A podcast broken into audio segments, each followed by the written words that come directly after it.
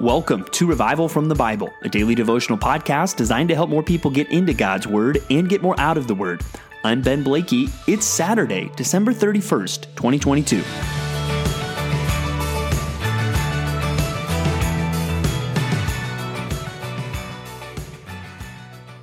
Well, you've made it. It's the end. December 31st. In the Old Testament, you're reading through Malachi the last book uh, in the in our Old Testament, and also last we think chronologically. You've made it through the Old Testament and Revelation 22. Uh, you have, especially if, if you've been with us since the beginning of the year, you've made it through another year of reading through the Bible. And that you have done yourself a favor with that, treasuring up God's word in your heart. Uh, it's so great that we get to do this together. And we end on such a high note in Revelation 22. Let me just read the first five verses. Then the angel showed me the river of the water of life, bright as crystal, flowing from the throne of God and of the Lamb, through the middle of the street of the city, on either side of the river, the tree of life with its twelve kinds of fruit, yielding its fruit each month. The leaves of the tree were for the healing of the nations. No longer will there be anything accursed, but the throne of God and of the Lamb will be in it, and his servants will worship him. They will see his face, and his name will be on their foreheads. And night will be no more. They will not they will need no light of sun or lamp or sun, for the Lord God will be their light, and they will reign forever and ever. Uh, and that's where just to highlight what we've read in Revelation 21 and Revelation 22, uh, these are amazing things. There's so much to look forward to about heaven, but the highlight, the headline, the main thing is uh, Jesus will be there. God will be there. We will see his face. Uh, we will be in the presence of God. That's the highlight uh, and all the good things that flow from that, right? Right? All the the amazing things about heaven, they, they flow from the reality that we are with God, and there's nothing accursed there. The curse is over. It is perfection, and it is forever.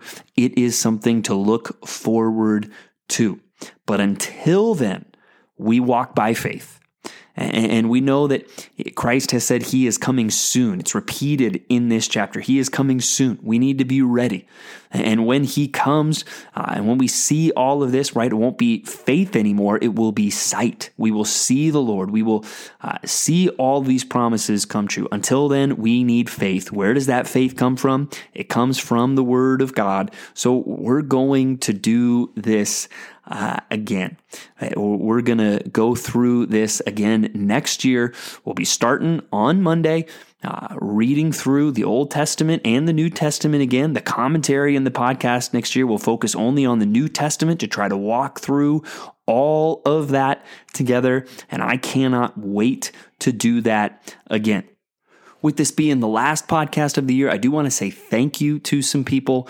Uh, first of all, thank you to you who listen and read along with us. Again, I hope that benefits you. I hope you get more into the word and get more out of the word. I also want to say thank you to those of you who engage and, and share some of your thoughts, or those even that reach out to me when I have accidentally said something wrong or misspoke and allow me to correct that. Thank you uh, to all of you. Uh, we do a lot of episodes on this podcast every year, so much where I can't personally personally do all of them. So I want to say a big thank you to Pastor Charlie Matz and Pastor Josiah Smith uh, for how they have jumped in. Uh, it's a joy to shepherd with those men at Compass Bible Church Treasure Valley, and I appreciate their help. Um, sometimes on the podcast, I want to say thank you also to Cody Davidson and Jonathan Broadworth, who have jumped in and recorded some episodes this year and faithfully helped people dig into God's Word. I want to say thank you to Kendra Howard, who helps get my notes together and some of the things that we post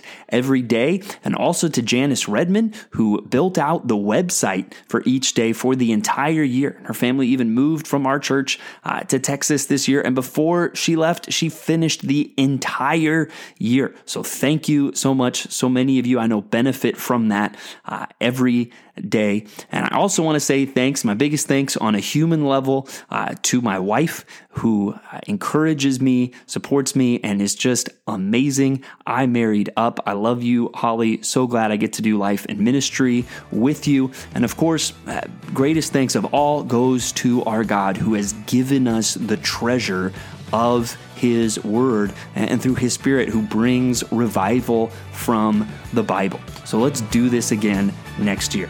Thanks for digging into God's Word with me today and this year on Revival from the Bible. For more resources, check out revivalfromthebible.com. To learn more about Compass Bible Church Treasure Valley, go to compassbible.tv. The grace of our Lord Jesus Christ be with you.